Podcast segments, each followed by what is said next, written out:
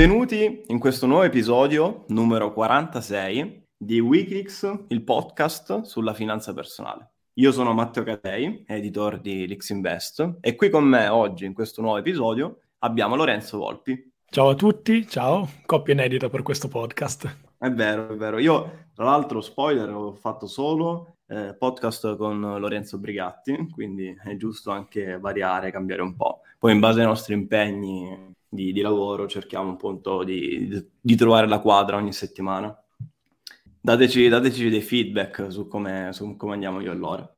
Di che cosa parliamo questo, in questo nuovo episodio, Lore? Oggi rispondiamo ad una domanda effettivamente interessante e profonda che è cosa vogliono gli investitori, anzi cosa vogliono veramente gli investitori, che apparentemente può magari sembrare una domanda eh, semplice, banale, del tipo sì, investo perché voglio più soldi, gli investitori vogliono guadagnare. In realtà andremo a vedere nel podcast che la risposta è ben, è ben più profonda e articolata di così e i bisogni esatto. che si esatto. nascondono dietro questa necessità sono decisamente più profondi. Esatto, poi tra l'altro da, come, da cosa c'è partito tutto? Cioè un periodo, ormai è scattato l'8 dicembre, eh, siamo in periodo natalizio, c'è la neve, sì, c'è, c'è, il freddo, quindi eh, chi ascolta il podcast sicuramente non vuole sentire quelle noiose chiacchiere di matematica, di, finanza, calcoli, eccetera, eccetera. Quindi vogliamo fare qualcosa di più mm, umanistico, per rimanere in tema letteratura italiana, e, ehm, e, quindi mh, mm, andare verso un po' di, non filosofia, perché non è il nostro, però mh, mm, affrontare quegli argomenti che in generale affrontiamo di meno, perché sono un po' più profondi, anzi sicuramente sono profondi. E come ha detto Lore, sono, c'è una domanda che, che, che, è il filo conduttore di tutto il podcast, e cioè cosa vogliono veramente gli investitori, legato ad altre due domande che sono qual è il vero motivo che spinge ad investire e alla base cosa ricercano le persone dal denaro. E, mm, diciamo, dobbiamo fare una piccola promessa prima di entrare veramente nel cuore del, del discorso, eh, rispondendo, cercando di rispondere eh, senza pensarci troppo alla, all'ultima domanda, cioè cosa ricercano le persone dal denaro. La prima risposta che ci viene in mente è eh, guadagnare denaro e non perdere denaro cioè anzi alcune persone sono più spinte verso la prima che nella seconda comunque. Essenzialmente ci vengono in mente eh, queste prime due. In realtà scopriremo che eh, non è soltanto questo che, che, le persone ricercano ma c'è dell'altro. Però c'è da dire che ed è la premessa che siamo attratti da questi due poli estremi ehm, perché ci sono due emozioni mh, alla base anzi dietro eh, di, in noi stessi, che sono l'avidità e la paura. L'avidità cerca di farci eh, ricercare il piacere, quindi investire ricercando il piacere, e, mentre la paura appunto ci, ci fa eh, fuggire dal dolore. E l'investitore appunto ideale cosa vorrebbe? Vole, vorrebbe eh, zero rischi con massimizzando il, il rendimento. Lore, che è un matematico, lo sa benissimo che ci sono infinite regole, infiniti teoremi, eh, formule, mh, basi economiche e finanziarie che appunto cercano di ricercare questa, questo, mh, questa formula tra zero rischio e massimo rendimento. Lore, non, tu, tu, che hai studiato matematica, cosa, cosa vuoi dirci in merito? Sì, sicuramente gran parte della ricerca finanziaria effettivamente si mh, concentra su questo punto di ottimo fra rischio e rendimento e quindi trovare gli equilibri. E quello che, sei, quello che c'è da dire è che ovviamente è una parte fondamentale perché, come abbiamo detto all'inizio, la finanza è fatta anche di matematica, numeri, formule e concetti, concetti economici. Quello che succede però è che questi concetti economici, pur fondamentali, da soli non bastano ed è il motivo per cui di fatto mh, integriamo le nostre discussioni, i nostri discorsi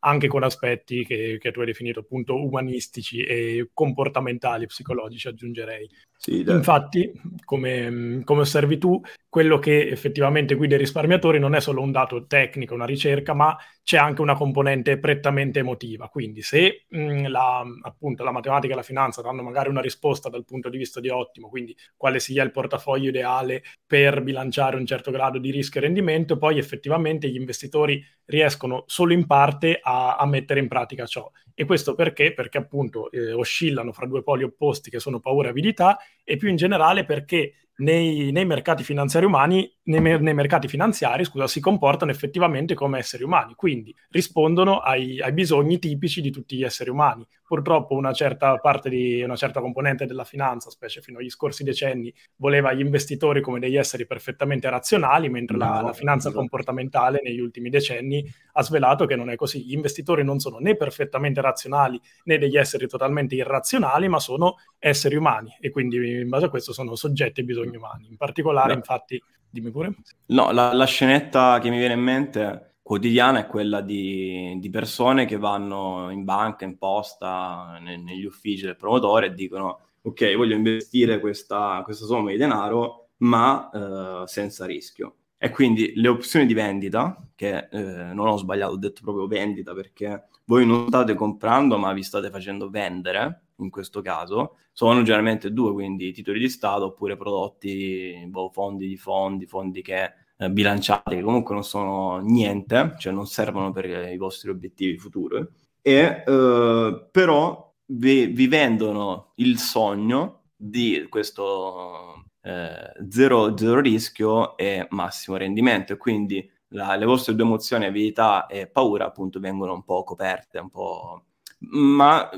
diciamo che è una truffa, truffa, chiamarla truffa è sbagliato, però è una truffa verso le vostre emozioni più, più, più remote. Ecco. Però, come diceva, prendo un pezzo di quello che ha detto Lorenzo, bellissimo. E, oltre alla paura e all'avidità, ci sono, eh, che sono emozioni appunto fortissime, ma non sono eh, le uniche. E questi, in questi giorni ho, re- ho letto una citazione di, di, Eraclito, che era un filosofo gre- greco, che appunto eh, faceva questa comparazione tra gli dei e gli uomini eh, gli mh, mm, potevano fare di tutto, potevano fare quello che volevano, mentre eh, gli umani mh, mm, rimanevano nella, nella, loro totale razionalità. E quindi lui diceva che Dio è, è notte e giorno, inverno e estate, guerra e pace, sazietà e fame, e appunto può fare di tutto, mentre eh, gli uomini mh, mm, diciamo, hanno solo eh, una visione appunto eh, o, nero o bianco. In realtà, eh, e quindi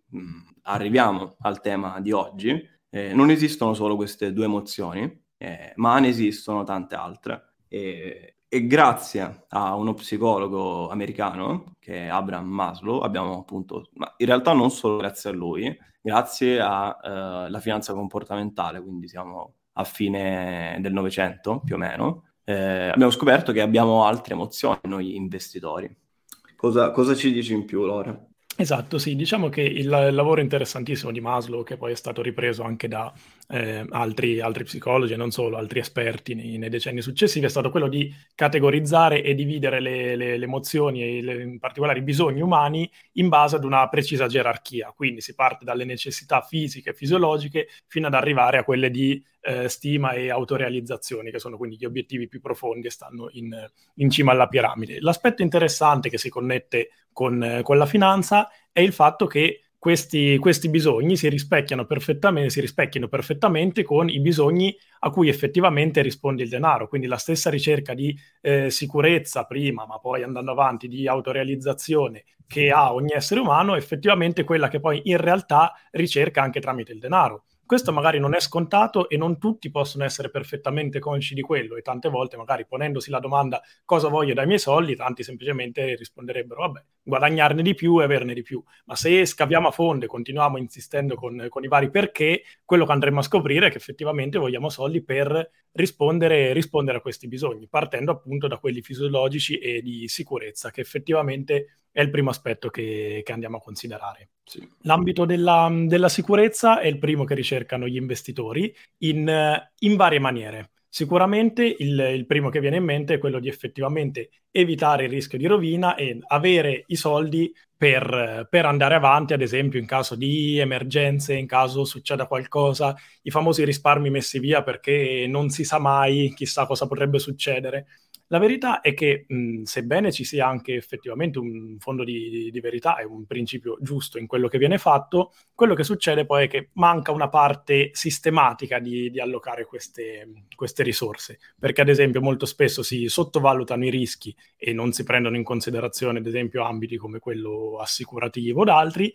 o presi dalla, dalla scusa e dal, dal, pretesto, diciamo, della sicurezza, si accantona effettivamente una parte eccessiva dei propri, dei propri risparmi in, in liquidità e non, non, si investe per il lungo termine. Abbiamo fatto appunto un podcast la scorsa settimana sul tema del, dell'inflazione e direi che risponda perfettamente alla domanda perché non posso tenere tutto liquido e pensare solo alla sicurezza, alla tranquillità. Questo sicuramente è un ottimo motivo. Quindi quello che serve è dare effettivamente delle risposte su come agire realmente in maniera efficace per la propria sicurezza finanziaria. Sì, forse un'altra cosa errata in questo caso è che alcune persone tendono a fermarsi mm, questo, dal punto di vista di investimenti, eh, in questo obiettivo, cioè, ok, fisiologia eh, più o meno non c'entra con, con gli investimenti, sicurezza, eh, lascio tutto sotto il letto, boh, Mm, chi si è visto si è visto. E,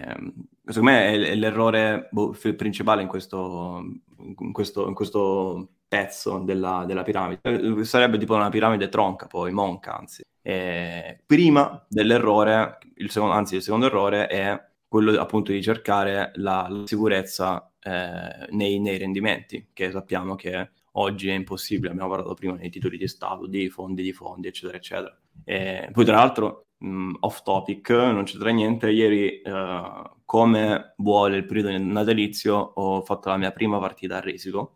e parlando con, con una mia amica, lei fa la cassiera in banca da diversi anni lei praticamente mi diceva che orde di, di persone, anche adulte, vanno da lei a dirgli, eh, a chiedergli di investire in titoli di Stato e io gli ho detto, vabbè, a pa- parte che lei non può farlo, non può vendere i prodotti, ma eh, io da, da, da, diavoletto gli ho detto, ma quali sono le commissioni eh, che la banca, diciamo, offre, tra virgolette, a, a, chi vuole comprare i titoli di Stato? Eh, il 2% circa. Quindi immaginate oggi chi vuole comprare un titolo di Stato eh, che, che il rendimento sarà lo 0,0 X per cento, eh, in generale dicono, parlo dell'Italia, eh, e poi gli vengono tolte le commissioni e le tasse. Esatto, potremmo dire quindi... che forse l'unica sicurezza è quella di un rendimento negativo, quindi ecco, esatto. si vuole cercare sicurezza nei rendimenti è l'unica che arriva. esatto, è, ehm, cioè, è, è, un bellissimo ehm, obiettivo quello della sicurezza, eh, c- c- nel senso ci mancherebbe... Uh, cosa, la domanda poi cardine di questo podcast è cosa vuole veramente un investitore? È giusto, è normale anzi che, che voglia la, la, sicurezza, però eccedere completamente mh, mm, non mi sembra il caso. Eh, anche, anche, qui eh, poi eh, noi mh, mm, diciamo che tendiamo a dire sempre in quasi qualsiasi podcast, giustamente poi eh, anche da parte nostra, di pianificare correttamente. Ecco, nel senso, non rimanete ancorati con i vecchi eh, principi su come si investiva, perché i tempi sono cambiati, ne abbiamo parlato in, in podcast diversi, eh, non rimanete appunto fossilizzati su, su alcuni aspetti. Sì, diciamo che da questo punto di vista probabilmente la, la mancanza più grande da parte di un investitore alle, alle, prime armi è quella di ricercare sicurezza negli ambiti sbagliati, perché effettivamente Cosa vuol dire sicurezza? Sicurezza vuol dire avere effettivamente i soldi in cassa per pagare le spese quotidiane o per pagare spese successive in periodi di emergenza. Questo si è visto ad esempio in maniera chiara durante il primo eh, lockdown di marzo 2020, quando molte attività sono state chiuse, molte persone si sono ritrovate senza reddito per un po'. Chi effettivamente aveva pensato in maniera saggia alla propria sicurezza aveva un cuscinetto di, di soldi, di risparmi per le emergenze da utilizzare per i periodi più duri come quello. Effettivamente questa è una buona risposta alla ricerca di sicurezza. Quello però che succede è eh, cercare la sicurezza dove invece serve il rischio, dove? Negli investimenti di lungo termine. Infatti il premio degli investimenti di lungo termine, che è il rendimento, è il premio che viene diciamo, riconosciuto a chi corre il rischio. Se non si corre il rischio non c'è rendimento, quindi diventa un paradosso ricercare la sicurezza dove invece c'è da cercare il rendimento. Quindi separare questi due aspetti e non andare più in banca a chiedere qual è il prodotto sicuro e senza rischio è, è, sicuramente un primo passo. Quindi la sicurezza va coperta con la liquidità e con le assicurazioni dove è necessario, ad altri obiettivi si deve, si deve pensare eh, orientandosi, orientandosi al giusto grado di rischio, rendendosi conto che la sicurezza non è l'assenza di rischio, ma è il prendere rischi dove servono. Non si possono investire per il lungo termine in eh, strumenti particolarmente rischiosi, i soldi che effettivamente servono per pagare la spesa o per le emergenze, ma si devono investire in maniera più rischiosa i soldi che serviranno per 20 anni per pagare l'università al figlio o per pagare la propria pensione. Altrimenti l'assenza di rischio non è più una sicurezza, ma è una certezza di, di perdere denaro. Esatto. Saliamo, saliamo sulla, sulla, piramide che dici, quindi eh, per chi non avesse in mente la, cioè come funziona questa piramide, eh, si, si, sale, si ascende verso, verso, il vertice dalle necessità di base alle eh, necessità, ai bisogni più aspirazionali e più, diciamo, i bisogni più segreti, nascosti di, di ognuno di noi. Quindi alla base abbiamo messo la, uh, il bisogno di sicurezza,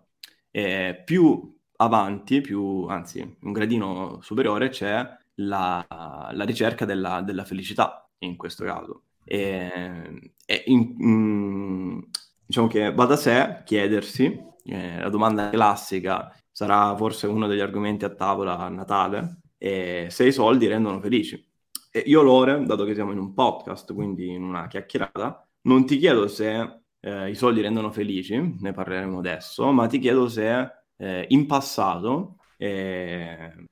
cosa pensavi riguardo ai soldi, e, cioè hai mai pensato che mh, era un elemento che portava mh, ad essere cattivo, intendiamo cattivo nel senso, eh, è presente nei film che, che boh, non so, i comunisti contro l'America, ecco, mi viene, mi viene questa, questa scenetta.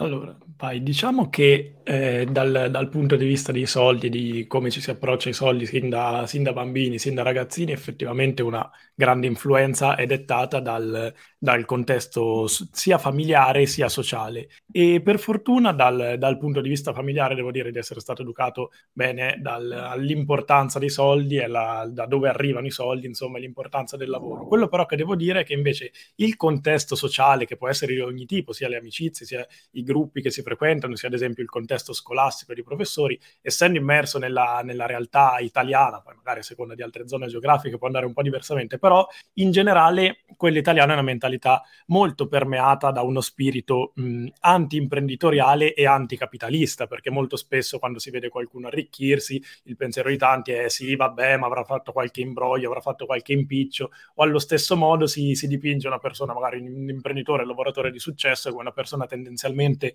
troppo avide, materialista. E quindi è molto difficile, almeno per me in passato è stato molto difficile fare, pare, fare pace col concetto che i soldi potessero effettivamente rendere felici. E dire qualcosa come beh, sicuramente i soldi fanno la felicità da solo, effettivamente un po' estremo, ma anche solo dire che i soldi contribuissero alla serenità e alla felicità è un discorso che effettivamente viene spesso eh, poco accettato. E penso che questa sarà una riprova che possano, che possano, dare in molti, magari parlando con eh, parenti, amici e eh, professori di sorta. Molto spesso i personaggi, anche nelle rappresentazioni, come dici tu, eh, cinematografiche o di, o di, altro tipo, i personaggi effettivamente ricchi vengono spesso dipinti con questa connotazione di mh, avidità e materialismo. E questo, secondo me, è effettivamente un ostacolo eh, un ostacolo molto forte ad un dialogo eh, pulito e, e, sereno effettivamente col denaro, perché la, la, verità, almeno la mia verità personale, sta nel fatto che ovviamente i soldi da soli non possano rendere felici, ma i soldi siano una, una gamba importantissima della propria felicità e soddisfazione complessiva, sia perché, come abbiamo visto prima, rispondono a dei bisogni di sicurezza, quindi senza soldi effettivamente non si ha la, la, la sicurezza materiale di avere i propri beni per sé e ad esempio per i propri cari, penso alla famiglia, ai figli che siano, e sia perché i soldi sono un importantissimo mezzo effettivamente per per raggiungere degli obiettivi. Purtroppo però un primo argine a riconoscere il contributo che i soldi possono dare alla felicità, personalmente vedo che è dato da eh, contesti sociali che effettivamente osteggiano questa realtà. Non Ma so se è un'esperienza lo, che anche tu hai riscontrato. L'ho chiesto a te perché io ci ho fatto la domanda sul passato, eh, perché per me era completamente un tabù, cioè nel senso a casa non se ne parlava su, di, di questo argomento, eh, cioè io sono, non sono nato eh, ma sono cresciuto nel sud Italia e quindi ehm, c'era, c'era un, un, po' questo, questo tabù, questa mentalità anti-imprenditoriale sicuramente, anti contro il capitalismo forse in realtà, per, perché poi le persone in realtà non se ne accorgono che uh, viviamo abbastanza eh, all'inter- all'interno di, di una eh, società capitalistica, quindi io non so perché poi si vive bene, nel senso eh, potete scrivermi, nel senso se c'è stato un periodo migliore di questo, non penso.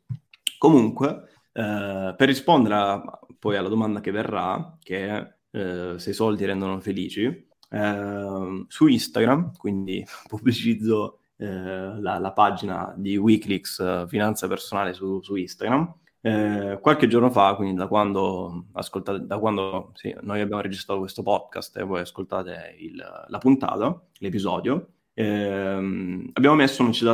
di un giornalista americano che ehm, ha fatto una bella osservazione su, sul denaro. Cioè, è giusto avere denaro e possedere le cose che i soldi possono comprare, ma è bene anche assicurarsi di non aver perso le cose che il denaro non può comprare. Quindi, eh, rispondendo, eh, cioè provo a rispondere alla, alla domanda se i soldi rendono felici grazie a questa affermazione. Chiaramente, da, eh, anzi, è ipocrita chi dice di no, che i soldi eh, non, non, tendono a, a, questo, però non sono solo i soldi a farlo. Eh, chiaramente, anzi, e qua prendo un'altra citazione. Eh, tra l'altro, a me piace fare citazioni, ma eh, io non, non, mi reputo una persona intelligentissima e quindi è giusto um, cercare di comunicare al meglio con pensieri di chi lo fa mh, mm, nel migliore dei modi rispetto, rispetto a noi. E, ehm, una, è una citazione di, di, un, di, un, dra- di un, drammaturgo eh, che è diventato famoso per eh, ri- far vedere la, la società ottocentesca, eh, un, un, uomo con una barbona, appunto, periodo di Natale, quindi perfetto, che diceva che il denaro può darvi il cibo, ma non l'appetito, la medicina, ma non la salute, i conoscenti, ma non gli amici, i servitori, ma non la fedeltà, giorni di gioia, ma non la felicità e la pace. E, ehm, quindi è giusto eh, dire che i soldi eh,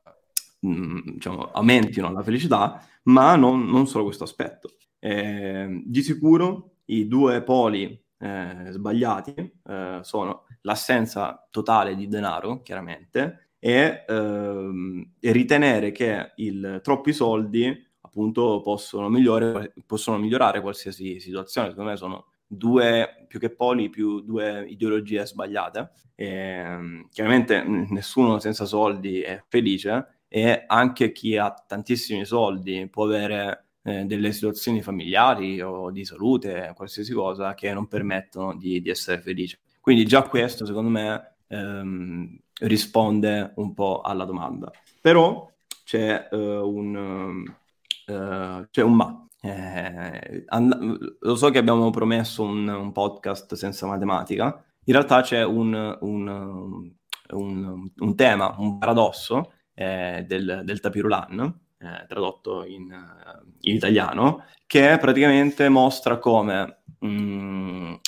all'interno di, delle due assi, eh, la scissa e l'ordinata, appunto nell'asse delle Y c'è la felicità, mentre quelle delle X ci sono i soldi, praticamente si eh, scopre che una volta che abbiamo coperto nostre, le nostre eh, necessità fondamentali e quindi tutti quelli, eh, quegli elementi alla base della piramide di Maslow eh, che abbiamo visto prima, e una volta fatto questo, raggiunto e raggiunta anzi il, il nostro livello di sicurezza finanziaria e quindi aver coperto i cassetti eh, di sicurezza per le emergenze, eccetera, eccetera, che eh, appunto chi ha studiato Planix,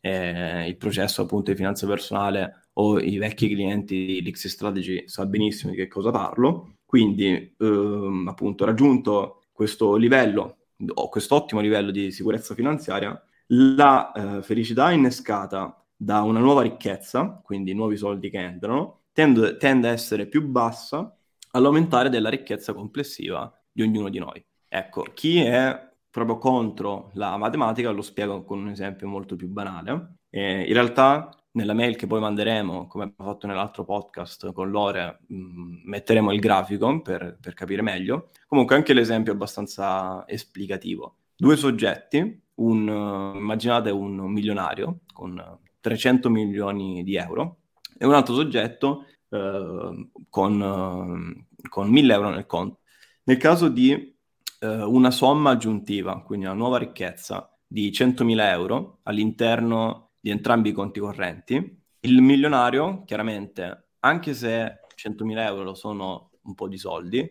ha una mh, mm, felicità molto minore rispetto al soggetto B che nel conto aveva 1.000 euro e si vede versati 100.000 euro. Quindi questo spiega che eh, la felicità comunque è abbastanza relativa anche in questo caso, eh, sempre con le, le, premesse precedenti, quindi né eh, chiaramente non, non, si, non, è felice chi è veramente tanto povero e ne, non necessariamente è felice chi è veramente tanto ricco.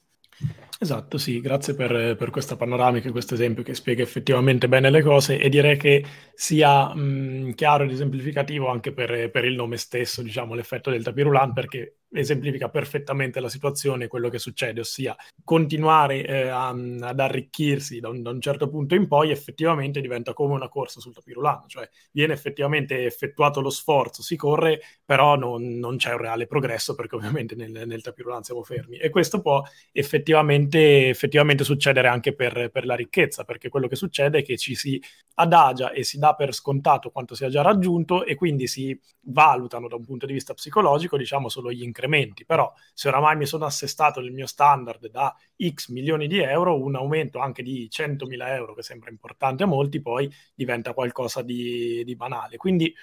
l'aspetto veramente interessante da, che si estrapola da questo paradosso è come non si possa effettivamente trovare una correlazione lineare fra aumento di ricchezza o ricchezza in generale e felicità, quindi non c'è una cifra X che dà una certa felicità e una cifra doppia che dà il doppio della felicità, per quanto ciò possa essere qualcosa di quantificabile. E quindi la, la vera ricerca di, di ognuno per effettivamente eh, avvicinarsi alla felicità grazie ai soldi e trovare il proprio concetto di abbastanza, cioè avere una cifra, un reddito, un, un riferimento di sicurezza che rende effettivamente soddisfatti e appagati sia i bisogni primari, sia effettivamente che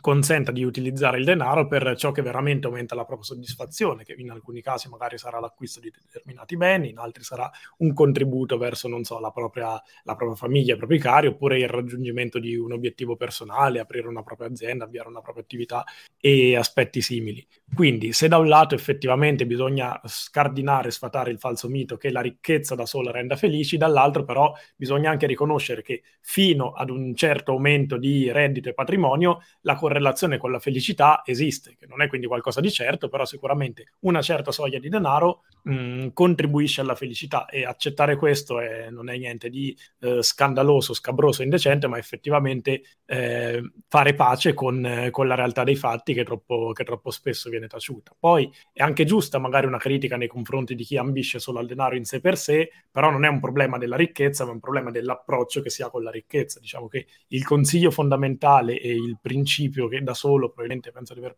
trovato come quello più importante e definitivo è la necessità di considerare i soldi come un mezzo e non come un fine, quindi non accumulare i soldi per i soldi in sé, ma accumulare i soldi per fare qualcosa come mezzo per fare altro, che è il motivo per cui in questo podcast stiamo insistendo nella domanda cosa vogliono veramente gli investitori, perché non vogliono semplicemente i soldi, vogliono ciò che i soldi possono effettivamente comprare e provocare. Sì, quando, quando ho scoperto per la prima volta il, il tema del, dell'enough, dell'abbastanza, eh, sono proprio rimasto illuminato da, da, questa, da, da questo tema. E ehm, il punto è che appunto a, volt- a volte eh, tendiamo a sopravvalutare quanto ci occorra per, per, essere felici e invece dall'altro lato, dal rovescio della medaglia, quanto, quanto anzi tendiamo a sottovalutare il rischio di, di andare in rovina in questo caso. E, ehm, e, il livello di abbastanza, di, di, enough, perché abbastanza secondo me è tradotto, cioè non, non rende quanto, quanto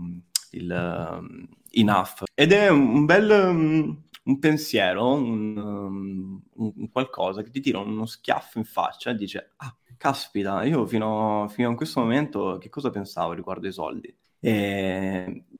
sono, sono, le cose appunto, cioè, rimani meravigliato appunto di, di, non conoscerle, anzi di scoprirle in, in determinati momenti. Sto, sto parlando di, di, di me in, que, nel, in, questo esempio, ma appunto magari alcuni che non conoscevano questo, questo argomento eh, rimangono stupefatti. Eh, lo spero che abbiamo, ne abbiamo trovato uno loro in questo, in questo podcast. Sì, dai, secondo me ecco, sarà, sarà, il presupposto per lanciare un, un tema interessante alle, alle, cene di Natale con i parenti. esatto. chiedere, chiedere loro se conoscono questo concetto di enough, di abbastanza, insomma, e gli aneddoti a riguardo. E sicuramente, continuando a parlare effettivamente dei, dello scopo che può, che può, avere il denaro, un aspetto che viene mh, trattato molto ultimamente mh, però secondo me per certi versi anche bistrattato e parzialmente frainteso, è quello della libertà e dell'indipendenza, perché effettivamente appunto parlando di soldi come mezzo, una delle più grandi risorse e ricchezze legate al denaro è appunto quello di essere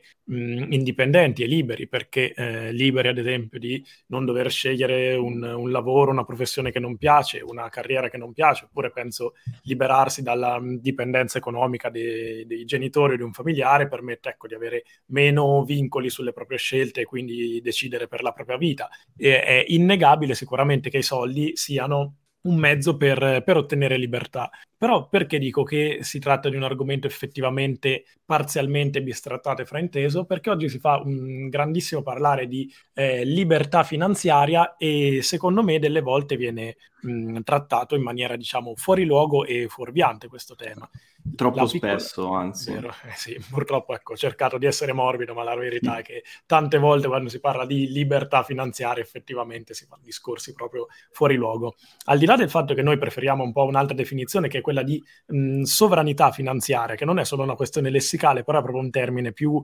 Mh, più pertinente che rispecchia maggiormente la mh, padronanza delle proprie risorse. Il, il, problema che secondo me viene troppo spesso sottovalutato da quelli che sono diciamo i guru della libertà finanziaria è che trattano un discorso di per sé giusto, ossia fai lavorare per te un capitale, fai lavorare per te un'altra risorsa, però l'aspetto che sembra banale, che loro a volte non considerano, è che quella risorsa devi effettivamente averla, cioè per far lavorare per te un capitale devi avere un capitale e voi direte, sembra ovvio, in realtà purtroppo non è scontato e non è ovvio, soprattutto non, è, non sono ovvie le quantità di capitale che, che servano oggi per, mh, mm, per, raggiungere questo scopo. Troppo spesso si parla infatti di rendite passive, entrate automatiche, eccetera. La verità è che non esiste niente di passivo automatico, ma esiste un asset messo a, a leva, diciamo, per produrre qualcosa. Che ad esempio nel caso banale di una persona che semplicemente lavora, questo asset è il proprio capitale umano, il proprio ingegno, la propria eh, forza, abilità fisica per generare effettivamente un reddito. Per una persona che ha una certa cifra investita, ad esempio in strumenti che generano una rendita, allora l'asset messo a disposizione sarà un capitale, però non si tratta di qualcosa di effettivamente passivo, ma si tratta di un'azione attiva che semplicemente attinge da un'altra risorsa, che può essere per esempio anche una proprietà intellettuale importante, ad esempio penso ad un autore che vende milioni e milioni di libri, però non mi sentirei mai di chiamare effettivamente come mh, passiva questa risorsa, perché arriva effettivamente dal suo ingegno, dalla sua creatività, dal suo lavoro e dal, e dal rischio che ha intercorso. E so che questi discorsi effettivamente possono togliere molto magari molto fascino e molto appila il concetto di libertà finanziaria, però secondo me quello che fanno è semplicemente tarare in maniera adeguata e indirizzare meglio le proprie aspettative. Sicuramente tutti possono ambire alla propria libertà e indipendenza finanziaria come sfruttando un orizzonte, temporale, un orizzonte temporale sufficientemente lungo ed investendo adeguatamente. Di fatto quello che si fa andando in pensione è ottenere una rendita per la propria libertà ed indipendenza finanziaria. E l'obiettivo cui, di cui oggi si deve preoccupare, visto che la pensione dello Stato non basterà questo, sarà investire nel lungo termine per avere una risorsa, ossia il capitale, che dia una libertà parziale o totale dal, ehm, dal, proprio lavoro, senza estremismi di sorta nel pensare che pochissimi anni di investimento e risparmio forsennato possano portare alla libertà, senza però neanche vederla come, ecco, una chimera irraggiungibile. Effettivamente i soldi possono portare a libertà e sovranità finanziaria, semplicemente un concetto magari meno affascinante e luccicante rispetto a quello che viene proposto, ma è un concetto reale ed è il vero obiettivo finale di un po' tutti gli investitori, sì. cioè quello della libertà. Ma non solo, dirò una cosa eh, alcun- per alcuni sicuramente impopolare, ci sono altre persone più ricche di noi, sicuramente, eh, vicino al, so, a quello a fianco a te nel, in macchina, ehm, che possono eh, invece ehm,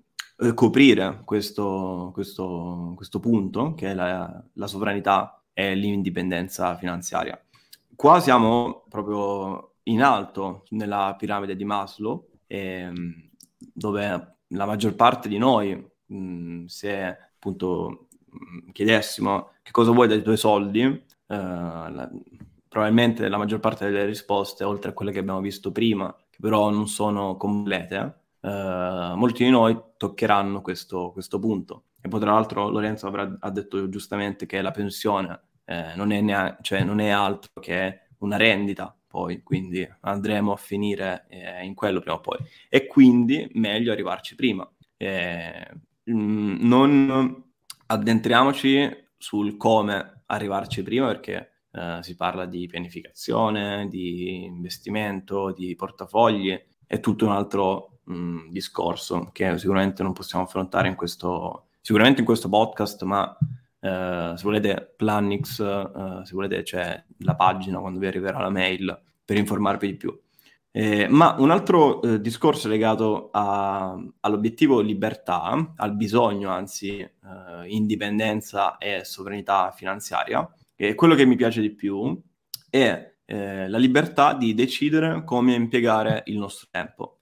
E quindi eh, collego le due cose. Eh, cosa voglio dai miei soldi? Voglio la libertà di decidere come impiegare il mio tempo. E come lo faccio? Lo faccio mettendo a rendita il mio capitale finanziario. Si può fare, eh, come, ha detto, cioè, come ha detto Lore, mh, servono capitali, non, cioè, non, si può fare con mille, ma neanche con 100.000 euro, eh, soprattutto oggi con i tassi di interesse, dove siamo a dicembre 2021, magari tra 2, 3, 5 anni sarà diverso, chiaramente poi noi ci, ci comporteremo di conseguenza. Che cosa significa uh, decidere di come decidere di impiegare il nostro tempo grazie appunto a, a, a essere un po' sovrano finanziariamente? Cioè fare quelle attività, anzi fare o non fare attività eh, che ci rendono meno felici. Quindi mh, nel caso di, che so, mh, prendiamo come esempio eh, un, un, medico, un commercialista, un,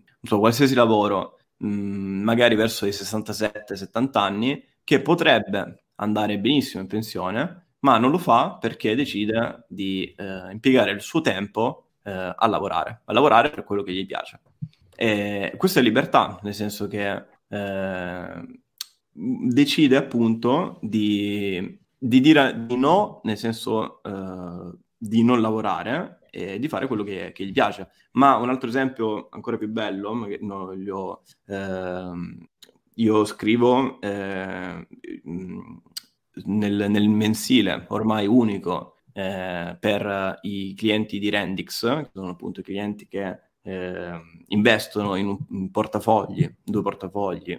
per la rendita, quindi a distribuzione. E appunto gli ho fatto l'esempio invece di una persona che non, non, necessariamente è verso la pensione, ma anche un quarantenne, un cinquantenne, un trentenne, eh, comunque con un capitale adeguato, che decide magari di eh, stoppare di andare a lavorare per un anno, per due anni, eh, per mh, fare delle esperienze all'estero, eh, per boh, dedicarsi a un hobby, andare a barca, in barca a vela, qualsiasi cosa. quindi, non, cioè, cercando di non fare appunto mille giri, eh, quello che voglio dire è che il, la, sovranità, la, sovranità, finanziaria, che è una risposta giustissima ehm, alla domanda cosa voglio fare dei miei soldi, ehm, l- per me la libertà di dire di no ad alcune cose e quindi fare quello che ci piace è la, eh, cioè la, la, cosa più, più bella, eh, a parer mio. Sì, concordo con quello che dice, soprattutto molto interessanti sia gli esempi che hai fatto, sia secondo me un, mo- un modo per renderli ancora effettivamente più incisivi e di impatto è fare il raffronto con l'esempio opposto, cioè ad esempio una persona che eh, raggiunta l'età pensionabile magari non può smettere di lavorare, deve continuare a fare lavori paralleli perché la pensione non basta ad esempio al suo mantenimento, al mantenimento di altre spese, mutuo, spese per i cari, per i figli, eccetera, oppure un, un trentenne, quarantenne, cinquantenne, magari nel pieno e nel vivo delle sue eh, forze ed energie mentali, che è ingabbiato, ad esempio, in un lavoro che non ama perché non ha risorse economiche che gli consentano questa libertà e gli consentano di fare questo, questo rischio, questo switch. Quindi è molto bella e forte l'immagine effettivamente di chi prosegue per volontà e lo è forse ancora di più se si raffronta se la si raffronta con quella di chi effettivamente prosegue per, ehm, per necessità ed è per questo che appunto parliamo di sovranità finanziaria più che magari di libertà perché libertà è un concetto un po' più, più vago e sempre semplicemente fare quello che voglio ma essere sovrani delle proprie finanze significa veramente essere sovrani delle proprie decisioni del proprio tempo e delle, e delle proprie risorse. Questo è probabilmente il motivo più importante che deve guidare ognuno nella ricerca del denaro e soprattutto il motivo per cui non esiste una risposta univoca perché per ognuno si può tradurre in maniera diversa ma è fondamentale in ogni caso porsi queste domande veramente cosa voglio dalla vita, per quanto filosofico sembri, e collegarlo al cosa voglio quindi, cosa voglio quindi dai, dai soldi. Sì. Vuoi dire l'ultimo aspetto? Bene, sì, diciamo che mm, sì, finora abbiamo finora abbiamo effettivamente snocciolato comunque esempi eh, positivi delle aspirazioni che veramente guidano gli investitori, le necessità di sicurezza, la ricerca della felicità e della libertà e sebbene abbiamo magari passato in rassegna una parte degli, degli errori che possono fare gli investitori in quanto esseri umani ricercando questi aspetti, abbiamo comunque visto dei, dei driver e degli insomma, incentivi positivi alla ricerca del, mm, del denaro. Però non, non, dobbiamo assolutamente dimenticare anche il rovescio della medaglia, cioè il fatto che gli investitori spesso, in quanto appunto esseri umani, sono attratti dalla materialità e effettivamente delle volte quello che ricercano è il, il possesso, finché anche non degenera nell'ostentazione dei beni. Diciamo che di per sé ricercare effettivamente il, il possesso e l'utilizzo di oggetti e beni materiali non è, non è qualcosa da condannare, da condannare, in sé, perché ovviamente per vivere abbiamo bisogno di molti, molti beni, molte necessità e tanti effettivamente acquisti e necessità figli del, del nostro tempo, del nostro benessere ci migliorano la vita. Penso a me, ad esempio, piacciono abbastanza gli acquisti di carattere tecnologico. Il problema e quando effettivamente eh, questa necessità e questa volontà di possesso no, diventa, sia quando diventa morbosa, sia se effettivamente diventa una necessità che eh, non è guidata da noi stessi. Cosa intendo? Intendo dire che molto spesso, anzi diciamo delle volte, queste, queste necessità sono guidate da pressioni esterne e quelle principali sono di due tipi, ossia le pressioni dal contesto familiare e più in generale le pressioni dal contesto sociale e del, del proprio gruppo di pari. C'è ad esempio un, un caso abbastanza emblematico che è quello del, dell'acquisto della casa, che di per sé ovviamente è un obiettivo più che rispettabile, l'obiettivo d'acquisto anche di tanti nostri clienti del, del percorso di pianificazione finanziaria, va benissimo quando fatto a dovere con le giuste risorse, però anche in questo caso c'è da porsi una domanda, ossia è effettivamente una necessità e una volontà mia oppure è un acquisto che cerco anche di eh, razionalizzare e motivare sulla base di pressioni esterne, ad esempio la famiglia che vuole vedermi magari eh, realizzato e sistemato, un partner che magari vuole effettivamente la, la solidità materiale di questo, di questo, oggetto, che effettivamente come si possa eh, cementificare e solidificare un rapporto. Farsi questo genere di domande, specie prima di acquisti veramente importanti, cioè da parte di beni ingenti, che condizionano completamente il proprio matrimonio finanziario è, è, fondamentale perché si passa se no dal volere veramente qualcosa come investitore, come risparmiatore, come essere umano, al volere qualcosa per una, una, guida e un input esterno e lo stesso vale ovviamente per tutto quello che riguarda le più generiche pressioni sociali, cioè acquistare effettivamente un bene, un bene di lusso, un'automobile o un qualsiasi cosa sia per dimostrare a qualcuno di avercela fatta oppure dimostrare a qualcuno di potersi permettere qualcosa e ovviamente magari giudicandoci pensiamo che questo non, non, sia ciò che capita a noi, però purtroppo scandagliando più a fondo su questo, su questo genere di domande è un, è un dubbio che ci, che ci troviamo a, a, dover risolvere. Sì, ma poi, Dimmi. poi loro, scusa se ti interrompo, ti condizionano per, per, diverso tempo, cioè stiamo parlando comunque di acquisti grandi. Eh, se non a vita. La casa, la casa ti può condizionare per 20-30 anni, ed è praticamente boh, un terzo della vita, un, se, se, va, se, va, bene tutto. La macchina ti può condizionare per 5-10 anni, eh, un viaggio costoso ti può condizionare per 1, 2 anni, 3 anni. Eh, è qualcosa che mh, mm, in qualche modo ti, eh, ti, ti, evita di fare qualcosa invece che eh, con, con, i tuoi soldi potresti fare benissimo, cioè anzi che vorresti fare Uh, ci vorresti fare qualcos'altro, ecco. Esatto, e, sì. Ehm, vai, È difficile, è difficile evitare questo, lo so. E, e in Italia comunque siamo abbastanza uh, presi da questo aspetto negativo, cioè il possesso e la materialità, ma quando, quando mi è venuto il flash dei, farao- dei faraoni che si facevano eh, tumulare con, con, tutti gli ori, diamanti, tutto quello che possedevano. Hanno fatto le piramidi per questo. Quindi in realtà non è che siamo solo noi italiani ad avere questo problemino. Però ecco, ehm, non è un problemino, eh, non, non, minimizzo. Ehm, è completamente difficile uscirne, secondo me, perché Uh, magari tu sei in un, in un ambiente familiare eh, o comunque, non so, eh, sociale, che, dove tutti comprano una casa a quell'età, dove tutti hanno una certa tipologia di macchina, dove tutti si vestono in un certo modo. E non parlo solo di persone grandi, ma parlo anche di, di ragazzi. Eh, comunque, eh, quando, nel senso, io ho vissuto nella mia epoca, tu Lore nella tua,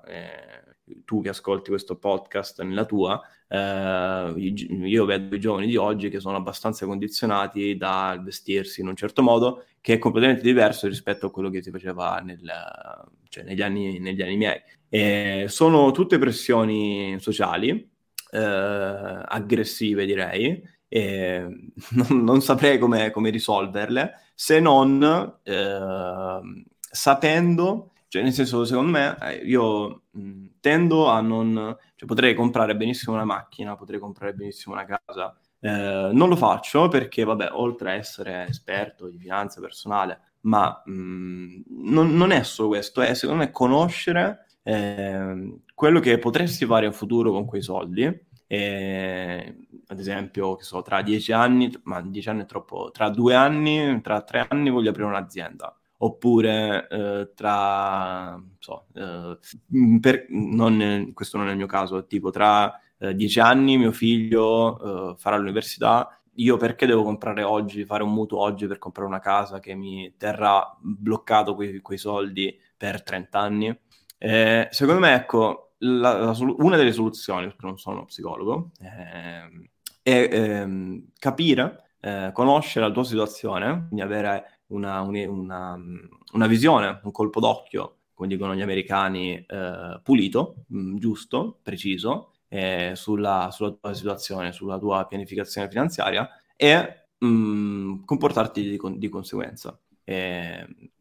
però, mh, mm, ecco, è un, un, grande questo aspetto negativo sul che cosa voglio fare dei miei soldi. Eh, perché poi, appunto, ti... Uh, intanto ti fa dire a quelle persone che magari eh, credono, cioè vogliono, nuova, vogliono aprire una nuova azienda o comunque vogliono fare un certo percorso, percorso eh, nasce l'invidia. Eh, magari se, cioè, se, gli va bene nasce l'invidia e eh, l'invidia sappiamo che è pericolosissima, eh, soprattutto negli investimenti. Eh, in realtà mi volevo collegare a questo. Ehm, che so, immagina una certa scena in cui eh, cioè in realtà mi, mi collego proprio a una, un altro aspetto negativo, un, piccola parentesi. Eh, non so, il tuo vicino di casa, tuo fratello, lo zio, ho guadagnato parecchi soldi, ha investito parecchi soldi in, certo, in un certo strumento, eh, no, non so, qualsiasi, qualsiasi strumento che, che, vi venga in mente,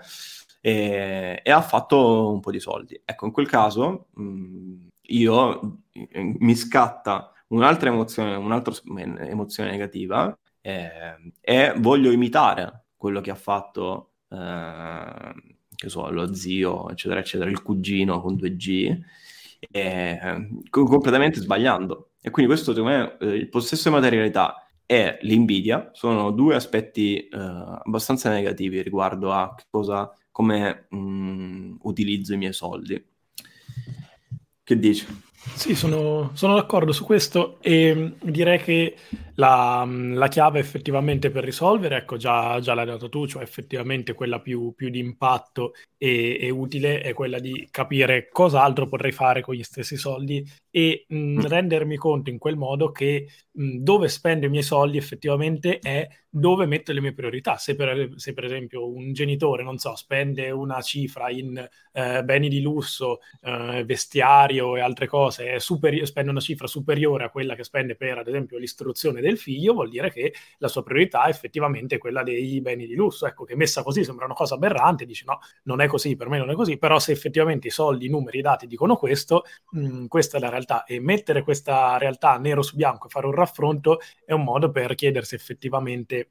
eh, quali sono le mie priorità, quali, quali, sono i miei interessi e una precisazione che vorrei fare, che ovviamente appunto, come abbiamo detto in tutto il podcast, non siamo delle macchine razionali, siamo de- degli esseri umani, magari in certi casi acquistare un determinato bene o anche ecco, ostentare un possesso è qualcosa di mh, mm, normale, comunque finché non arriva degli eccessi è accettabile. Se mi posso permettere un bene che effettivamente eh, mi piace, mi interessa, in qualche modo mi, mh, mm, mi, mi arricchisce in senso lato, allora ha senso farlo. Il problema è quando effettivamente la maggior parte degli incentivi delle nostre spese, dei nostri acquisti sono frutto di una pressione sociale di ogni tipo, cioè vedere magari come vestito il tipo sulla storia di Instagram, la vita che fa l'altro su, su TikTok o dovunque sia. Quindi ecco, resistere a questo genere di influenze che appunto oggi sono anche molto caratterizzate dal, dal, dal mondo social è, è, è difficile, ma ecco, è anche fattibile ponendosi le giuste domande e oltre a ciò probabilmente quindi già mettere un filtro, tutto ciò è importante.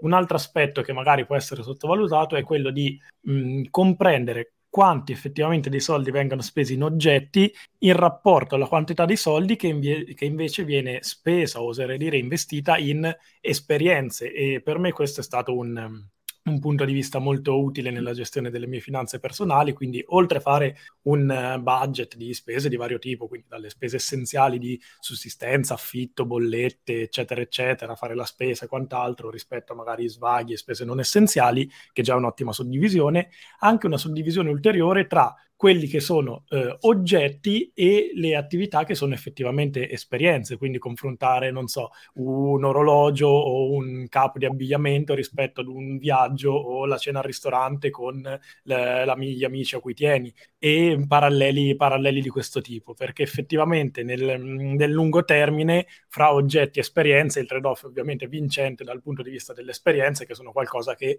tende a rimanere di più. Questo non vuol dire quindi abbandonare completamente gli oggetti e la materialità, ma sicuramente orientandosi ad una soddisfazione di lungo termine, tenere sotto controllo questo, questo bilanciamento e non mh, mm, pendere troppo verso, verso, gli oggetti, sicuramente una chiave per non mh, mm, invischiarsi troppo nella, nella trappola della materialità e quindi rispondere a bisogni più profondi tramite i propri soldi. Benissimo, mm, anzi più che benissimo, bellissimo, eh, perché riusciamo a parlare di budgeting anche quando quando, quando, non è il tema. Quindi io, io, quando parliamo di budgeting sono sempre contento. Ce l'abbiamo nel DNA. Ce l'abbiamo nel DNA, esatto. Anche perché e... magari delle volte viene vista come una cosa un po' noiosa, cioè fare budgeting, stare lì ad annotarsi tutte le spese al centesimo. In realtà, a parte il fatto che ne parlavamo anche nello scorso podcast, comunque ci sono oggi eh, applicazioni, conti bancari, eccetera, che lo fanno in maniera eh, anche automatica e veloce, ma soprattutto il, quello che cerchiamo di far passare è che fare budgeting è qualcosa di più profondo rispetto effettivamente a fare una nota spese su Excel o sul taccuino cartaceo, dovunque sia, ma effettivamente rispondere chiaramente alla domanda dove vanno i miei soldi, non solo solo nel, nel, nel, dato in sé, ma dove vanno in oggetti, in esperienze, in spese essenziali, quanto migliorano la mia vita e cosa fanno i miei soldi. Anche il budgeting è un modo per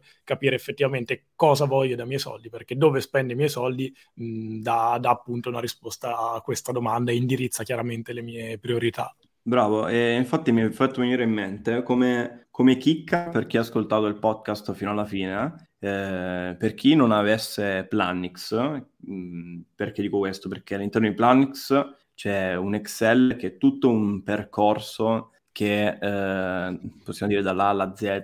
ti fa analizzare e ehm, arrivi anche a investire poi i tuoi soldi passando per il, il budgeting eh, con lo stato patrimoniale personale, il conto economico personale. Per chi appunto mh, non ha Planis o comunque sta pensando di acquistarlo in futuro, eccetera, eccetera, eh, consiglio una, un'applicazione molto ba- banale che si chiama MoneyPy, eh, penso che sia disponibile per tutti i tipi di, di, di cellulari, di, di, software per il cellulare, eh, che appunto è riuscito a fare il budgeting, quindi entrate, tutte le spese le classifica in maniera molto lampante, molto veloce. E boh, io ho iniziato così, cioè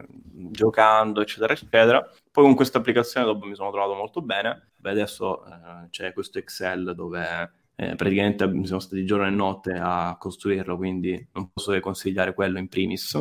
Eh, però ecco, mi, mi, sembrava una chicchetta molto utile a, come regalo a chi è, è stato con noi per tutto questo, questo, tempo. Ottimo, e, un premio per la fedeltà. Esatto. E, niente, quindi Lore, eh, secondo me ci siamo, abbiamo sviscerato vari elementi delle tre domande poi che abbiamo visto in primis quindi cosa vogliono veramente gli investitori, qual è il vero motivo che gli spinge a investire e alla base di tutto cosa ricercano veramente le persone dal denaro. E abbiamo visto i vari aspetti positivi e negativi, abbiamo scalato la piramide di, di Maslow e abbiamo anche parlato qualche minuto del budgeting, quindi per me questo podcast è, è, è, è un superbo. E, niente, se non vuoi raggiungere niente, eh, nient'altro di nuovo, io ringrazio, ti ringrazio in primis, ringrazio eh, chi è stato con noi ad ascoltarci. E, buona serata, buona giornata, grazie, ci vediamo al prossimo, ci sentiamo al prossimo episodio. Grazie a te Matteo, grazie a tutti gli ascoltatori e vi ricordo che se avete temi da suggerirci per eh, i prossimi podcast basta scriverci a staff.lixinvest.com e prenderemo in considerazione le vostre richieste. Grazie di nuovo e buona serata, giornata o quello che sia. Grazie a tutti. Ciao ciao.